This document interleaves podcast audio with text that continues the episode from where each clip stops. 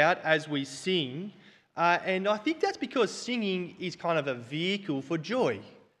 It's, a, it's a, a, a way we can express our joy, even for people like me who can't sing in tune.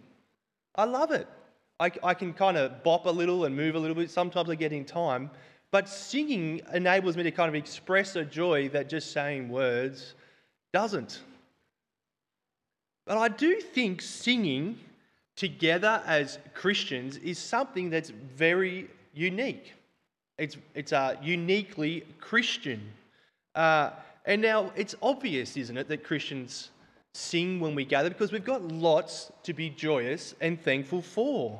Uh, we've got Christians have lots to praise God for, lots to sing about. But one of the, I was reflecting on when, when are the other times we sing as a community. You know, you get your kind of your football games, you get in the shower by yourself. Sometimes at school, you got the anthem, which is pretty, you know, you got other school songs. But we don't kind of sing with joy like we do week in, week out here at church. And people who don't go to church, uh, people who you know don't come in there, they come in and often they will say, "Wow, the singing is it's like something else. It's so joy. I just love the singing. I've had numerous people say that time and time again. But Christmas time, the community, we all kind of gather around and we sing, don't we? The community kind of gathers around singing carols together. You know, we get our Christmas cheer on. Uh, we get into the Christmas spirit. You know, you get the giving, the receiving of gifts, the light, the food, the community carol event.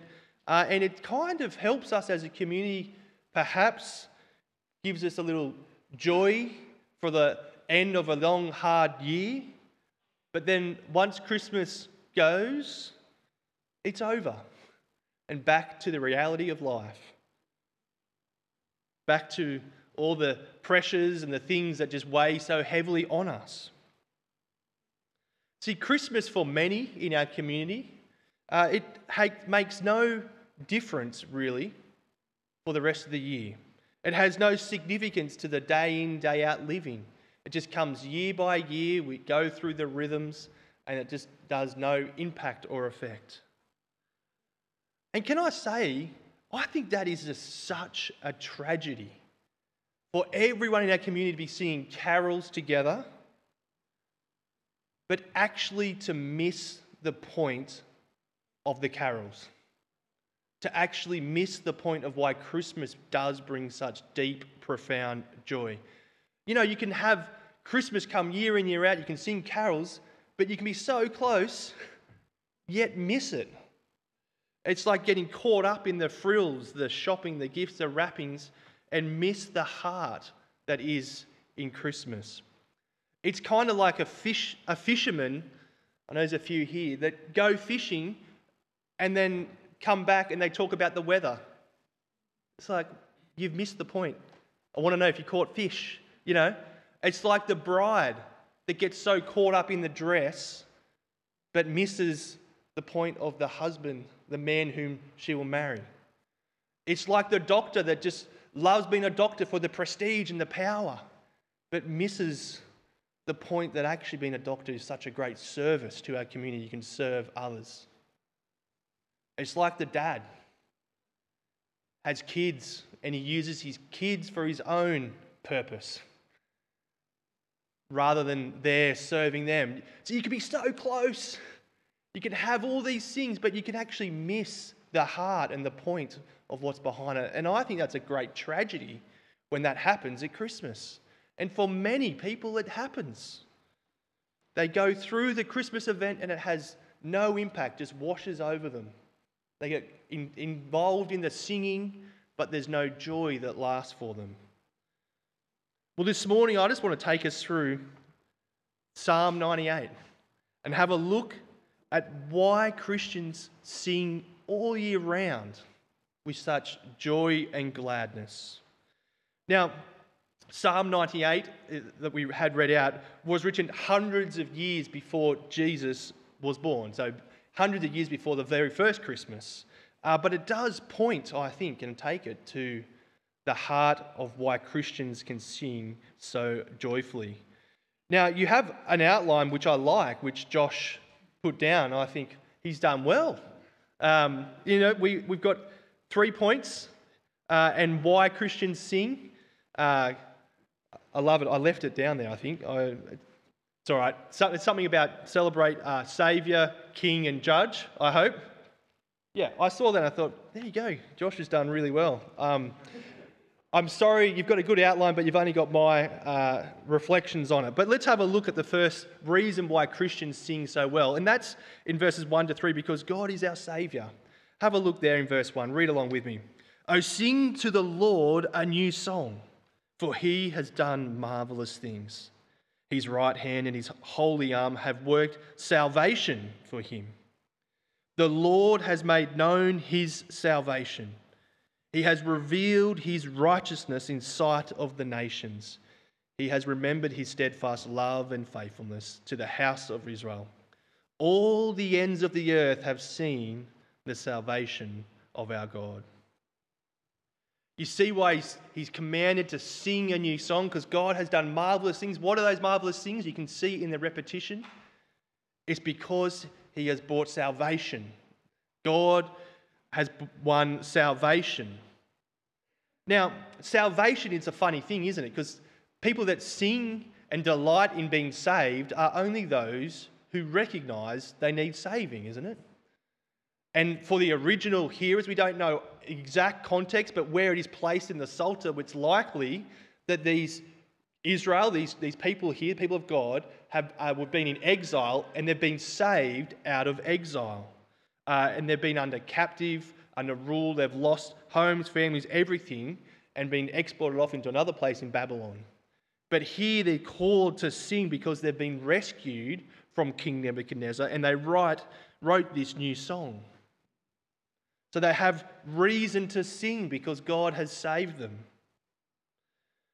Now, there are other times that the nation Israel sung, aren't there? There's, there's kind of key moments in their history. Uh, now, I'm going to put it to the floor. I love doing this. So just get ready. I'm going to ask you a question. I'm going to say, when did the nation Israel sing? What moments? Now, I see a scratch of a head, but I won't say that's a hand. Yeah. Have a think about it. When, when, did they, when did they sing as a nation?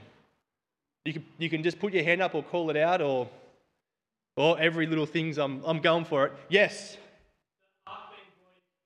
Yeah, yeah, you got King David bringing the ark back into where God's people were. You know, there's singing, there's a little bit of dancing, a little bit of flooziness going on too, a bit of a breeze. It's a great moment for the nation to have the ark. Yeah. The crossing of the Red Sea. So that's, and the nation was in slavery in Egypt, and God freed them through the Red Sea. And Moses, in Exodus 15, has this great song. It's a song of salvation. Yeah. Other ones?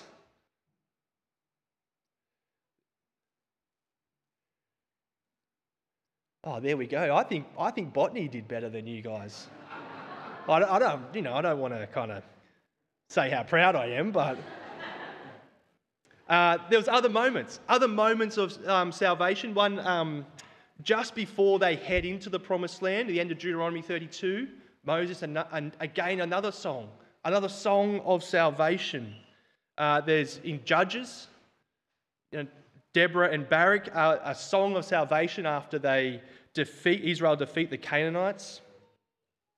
King David, he sings the, the song with the ark, but he also sings uh, when the Lord delivered and rescued him from the hands of his enemies. Now, here's a question When couldn't Israel sing? When, when couldn't they sing? There's a song about it. By the rivers of Babylon. Yeah, Psalm 100. I mean, we get the irony, don't we? The whole words of Psalm 137 is I can't sing, my, my tongue is stuck to the roof of my mouth. Why can I sing? Because I'm in, I'm like I'm under oppression, I'm, sl- I mean, um, defeated by my enemies. But then Boney M, they write a song to make us sing about it. Uh, the irony. But they couldn't because they weren't saved. See, singing is a unique thing for saved people. It's a, it's a vehicle of joy that the rescued belt out in gladness. And over and over again, we see that in Israel's history of God's saving work and then bursting forth into song with joy. Now, it's not just in the Old Testament where we see this, we, we see it in Revelation too. There's two places where there are new songs sung, both caught up with uh, God's salvation. I know I don't, I don't want to go there. I want to go to Jesus' birth. What happens as Jesus comes into the world for the first time? Well, we didn't read it, but you get the song of Mary, don't you? What she burst, what's her first words on her lips? She says in uh, Luke chapter 1, verse 47 My soul magnifies the Lord, my spirit rejoices in God, my Saviour. Well, he has done great things. She, she burst forth into song. We get it by angels after Jesus' birth, don't we? You know, the, the Jesus' birth, he gets declared Jesus as great good news for all peoples uh, that this, that this day in the city of David, a Saviour is born who is Christ the Lord. And what do the, the angels sing? Glory to God in the highest. There's this moment at Jesus' birth. But then we get it also in our reading of Simeon, don't we? What he said. What did he say when he looks at 30 week, 40 week old Jesus? Verse 30, he says, My eyes have seen your salvation.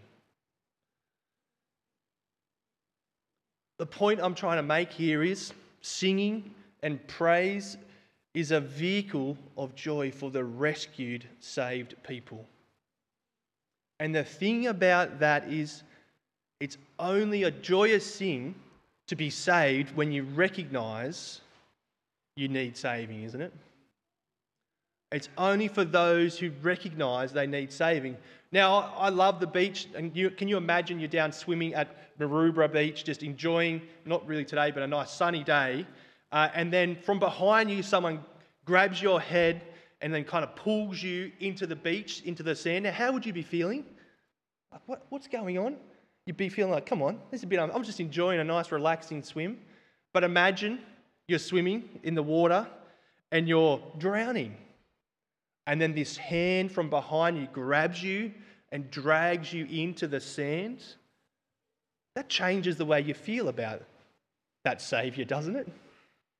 It changes the way you feel about saving, being saved. See, it's no wonder I take it that Christians sing joyfully all year round because they know the reality that they need saving.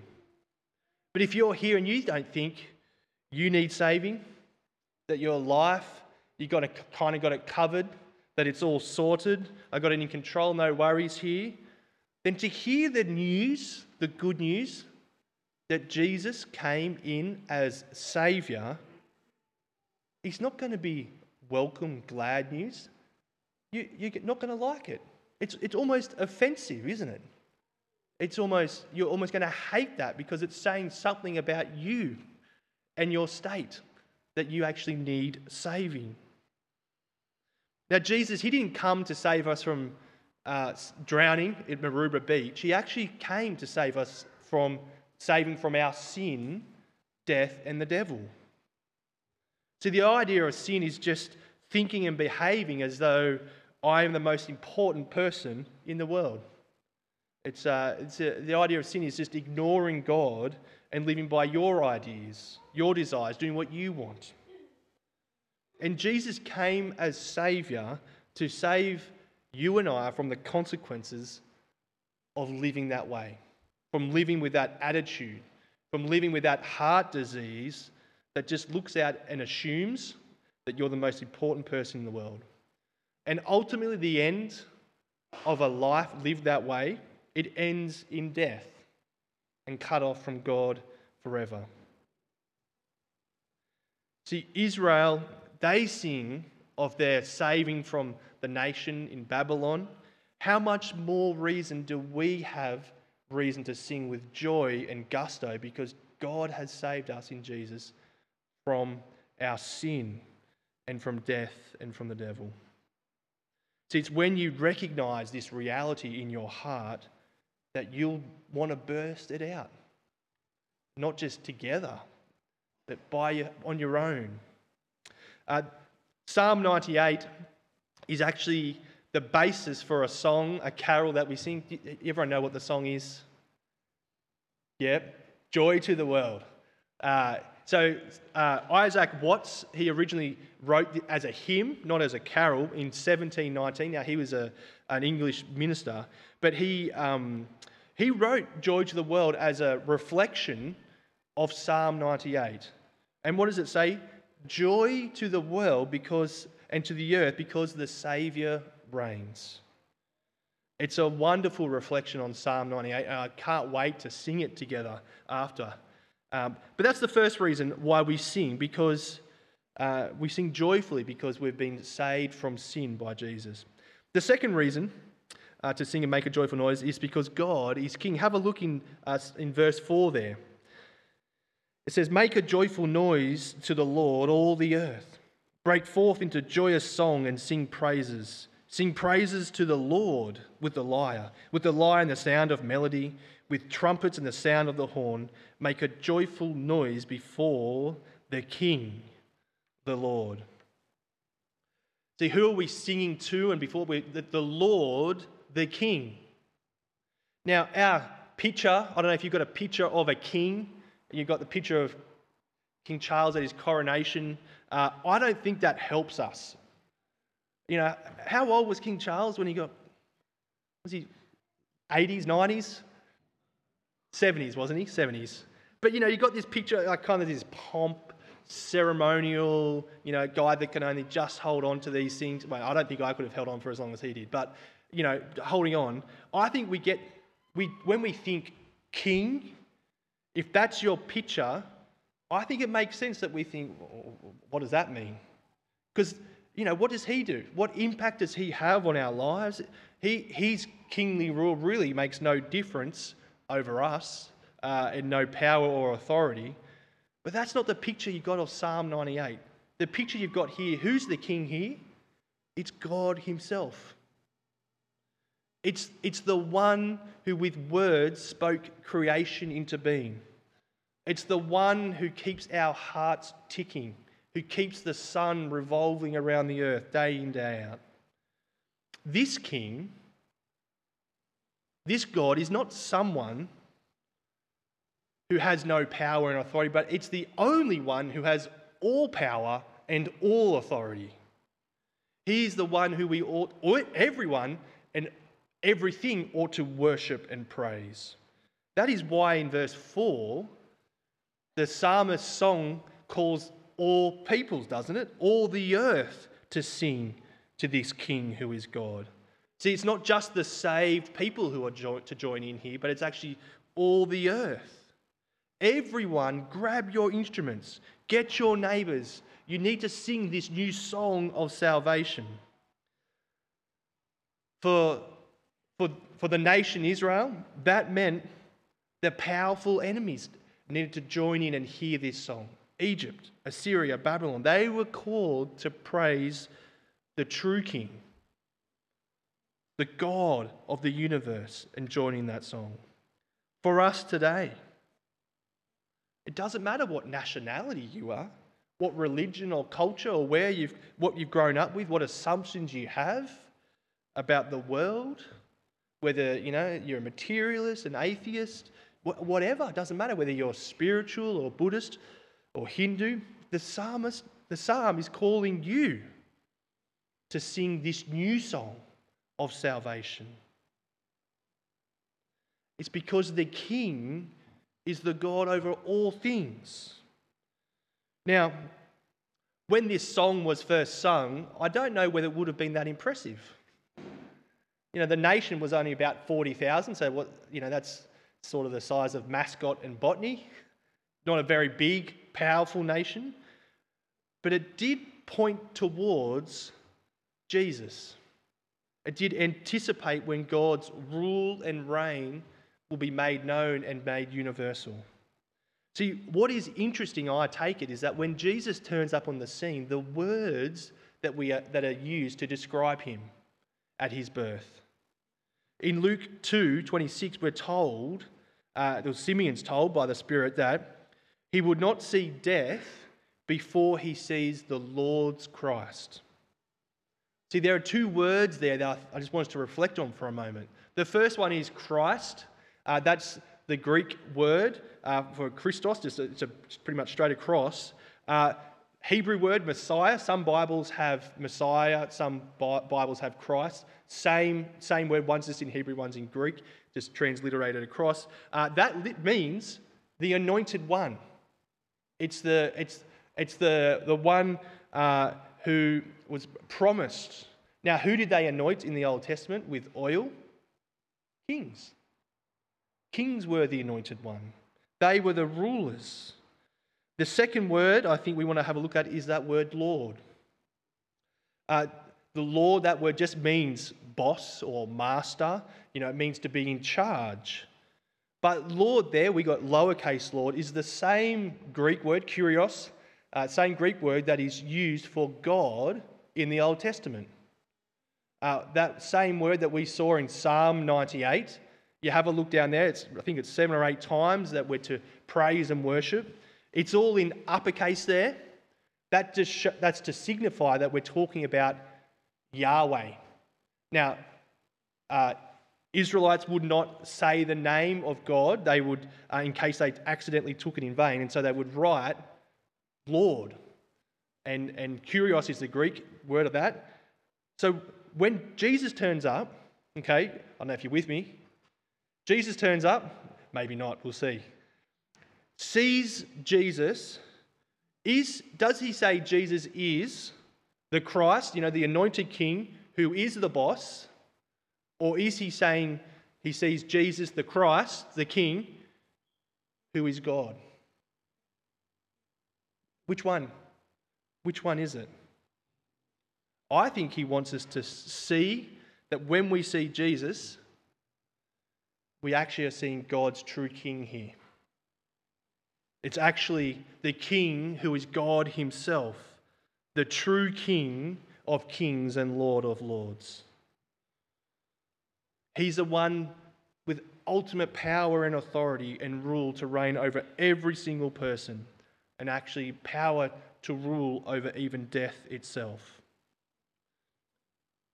This one, Jesus, God Himself in flesh, this is not the kind of person that you can kind of choose whether or not to listen to or obey.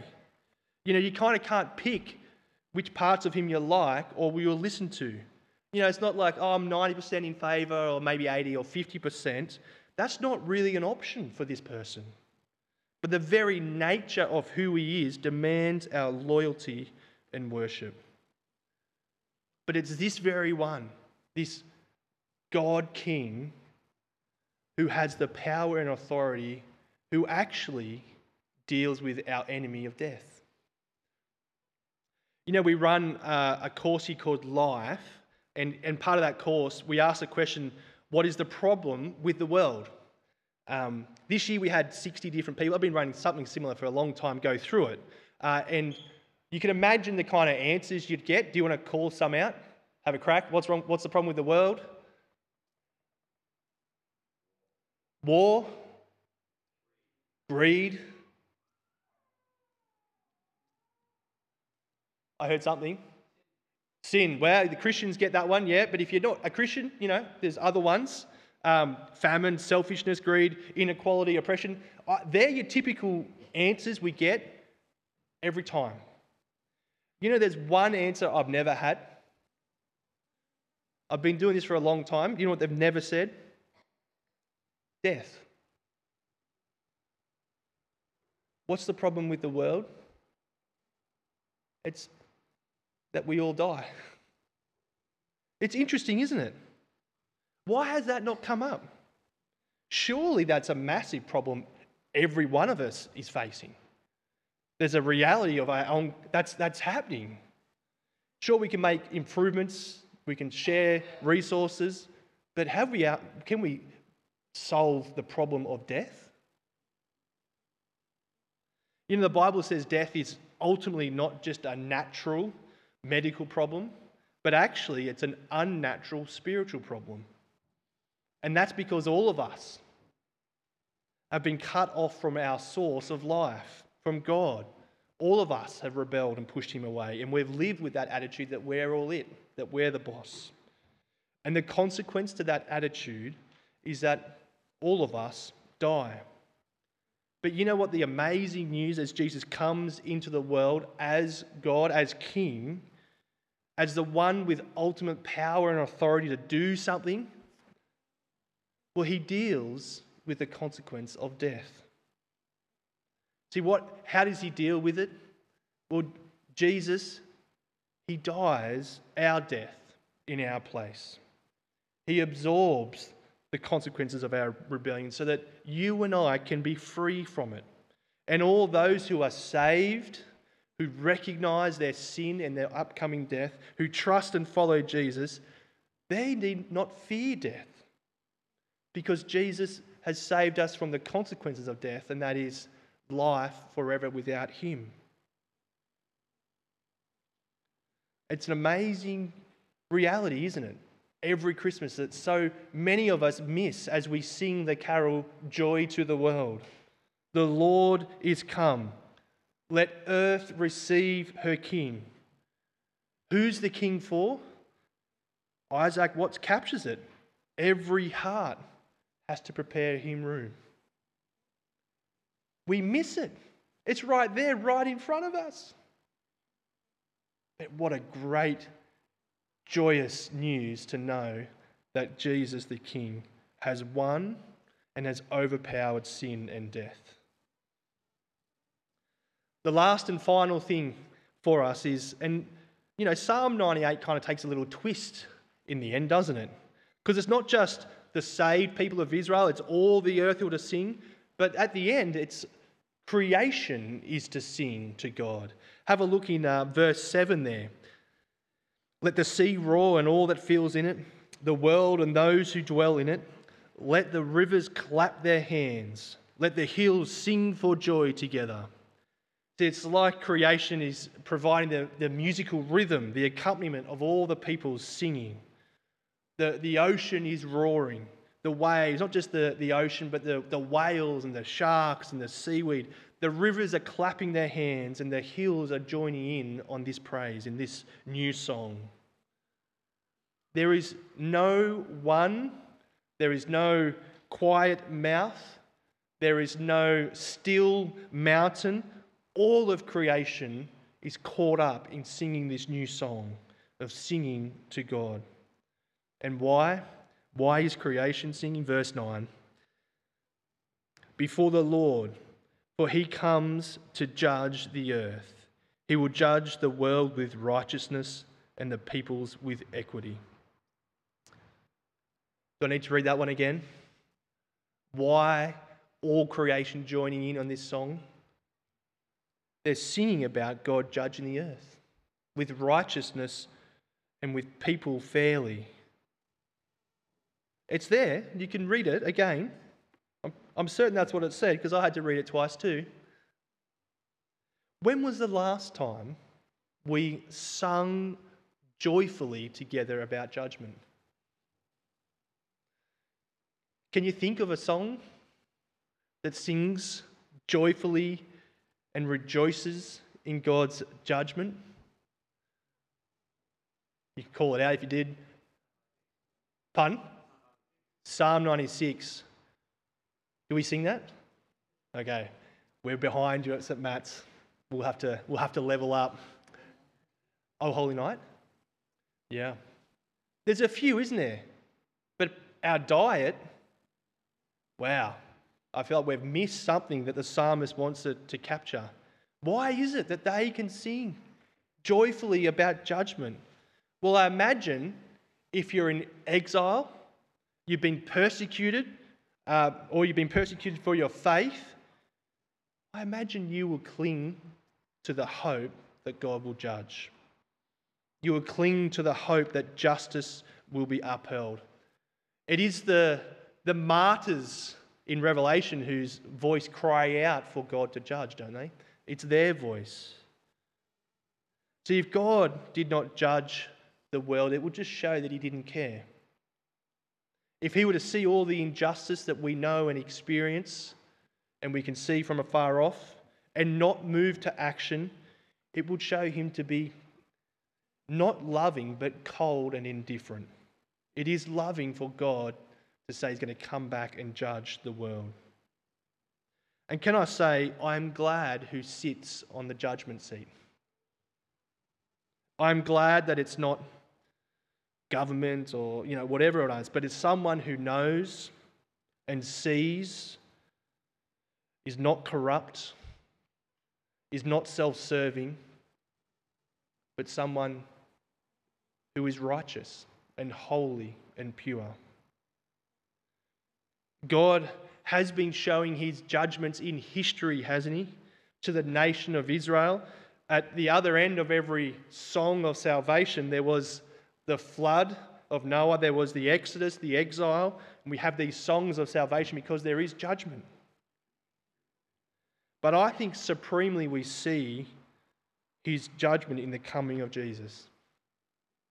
We see his judgment on the world because he sent his one and only Son to take on the sin of you and I the sin, he bore the wrath of the Father. And we know that Jesus, he's appointed to judge. We know that he's not going to abuse his power because when he first came, what happened? How did he respond to those who were opposed him? When they crucified him, what does he call out? He calls out, My God, my God, why have you forsaken me? And then he cries, Forgive them. Forgive them. This, for they know not what they are doing. What greater example of someone who shows steadfast love to those who are opposed to them? What greater hope that we have that Jesus, He will know and judge right. When He comes back, His judgment will expose everyone's hearts and lives and thoughts. And friends, that's why as Christians, we can sing joyfully because we're able to be honest. We're able to know that, yeah, we've messed up in our own lives. We see the impact on those around us. We know that we live for ourselves as king, but we want to live with God as king. We know that Jesus has the one that came to save us from ourselves, to save us from our sin and death and the consequences. We're the ones that have the judgment now. He says to you and I, all laid on Jesus, the consequences. That's why we can sing joyfully at Christmas, because we get the meaning of joy to the world. We get the, the heart of God to give us joy unending. But, friends, if you're here and you think you don't need a Saviour, if you think you don't want anyone else to be your king, then that too on that final day will be exposed by God's judgment that heart and way of life, and you will be found wanting. See the heart of Christmas and why there's a joy that doesn't fade. Friends, it's true that Christmas does bring deep joy and it does cause us to sing with gladness and awe. We can fix our eyes on Jesus, grateful in joyful praise, and we can sing together and to the Lord a new song, for he has done marvelous things. Let me pray. Heavenly Father, I'm so thankful that you wrote these words of Psalm 98. Many years before even Simeon saw Jesus and, and saw that his eyes had seen your salvation. Father, we thank you so much for sending Jesus at Christmas to die the death we deserve and to rise to life that we might have life in him. And Father, we pray that you would help us respond with joy, that many would join in us as your saved people, singing and praising you and your steadfast love, and, and upholding and gladly living with Jesus as our Saviour, King, and Judge. Father, may this not be another Christmas that passes by that has no impact on us, but that your Spirit would bear it on our hearts and our souls, that we would praise and delight in you. We praise in Jesus' name. Amen.